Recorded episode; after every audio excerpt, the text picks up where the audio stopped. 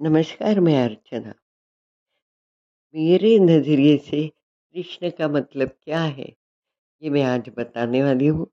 ये मैंने हिंदी में भी लिखा है और मराठी में मुझे लगता है आपको दोनों उतना ही अच्छा लगेगा, मैं पढ़ रही हूँ।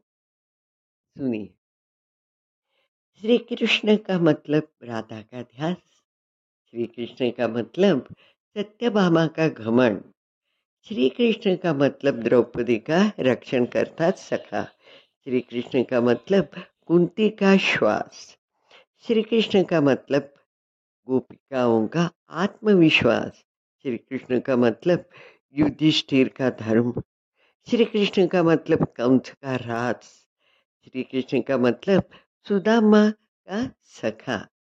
श्री कृष्ण का मतलब यशोदा मैया की परीक्षा। श्री कृष्ण का मतलब वासुदेव का निश्चय। श्री कृष्ण का मतलब दुर्योधन की चुनौती। श्री कृष्ण का मतलब अर्जुन का श्रद्धा स्थान श्री कृष्ण का मतलब यमुना नदी का समर्पण। श्री कृष्ण का मतलब कालिया का जल जलाना। श्री कृष्ण का मतलब बांसुरी के सुमधुर स्वर। श्री कृष्ण का मतलब मोर पंख के रंगों का मिलाप। श्री कृष्ण का मतलब मीराबाई की भक्ति। श्री कृष्ण का मतलब सोलह सहस्र रानियों की मुक्ति। श्री कृष्ण का मतलब ज़िंदगी जीने का मकसद। श्री कृष्ण का मतलब ज़िंदगी की परिभाषा। श्री कृष्ण का मतलब भगवत गीता। श्री कृष्ण का मतलब आत्मविश्वास। श्री कृष्ण का मतलब ये संसार रूपी सागर को पार करने का एक ज़रिया। जन्म में देखो किशन मुरारी, गोकुल में देखो खुशियाँ है छाई, नाचे है गोप गोपिया के जन्मे है यशोदा के कन्हाई।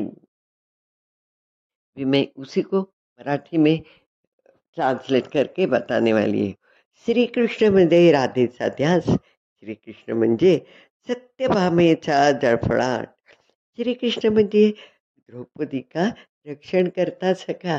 श्रीकृष्ण म्हणजे कुंतीचा श्वास। श्रीकृष्ण म्हणजे गोपिकांचा आत्मविश्वास। श्रीकृष्ण म्हणजे युधिष्ठिरचा धर्म। श्रीकृष्ण म्हणजे कंसाचा राज। श्रीकृष्ण म्हणजे सुदामाचा सखा श्रीकृष्ण म्हणजे यशोदेची परीक्षा. श्रीकृष्ण म्हणजे वासुदेवाचा निश्चय. श्रीकृष्ण म्हणजे दुर्योधनाचे आव्हान. श्रीकृष्ण म्हणजे अर्जुनाचे श्रद्धास्थान. श्रीकृष्ण म्हणजे यमुनेचा खळखळाट. श्रीकृष्ण म्हणजे कालियाचा जळजळाट. श्रीकृष्ण म्हणजे बासुरीचे सुमधुर सूर. श्रीकृष्ण म्हणजे मोरपिसाची निळाई. श्रीकृष्ण म्हणजे मीरेची भक्ती. श्रीकृष्ण म्हणजे सोळा सहस्र राण्यांची मुक्ती. श्रीकृष्ण म्हणजे आयुष्याची दिशा. श्रीकृष्ण म्हणजे जीवनाची परिभाषा. श्रीकृष्ण म्हणजे भगवद्गीता. श्रीकृष्ण म्हणजे स्वतःची अस्मिता. श्रीकृष्ण म्हणजे अधर्मावर धर्माचा विजय.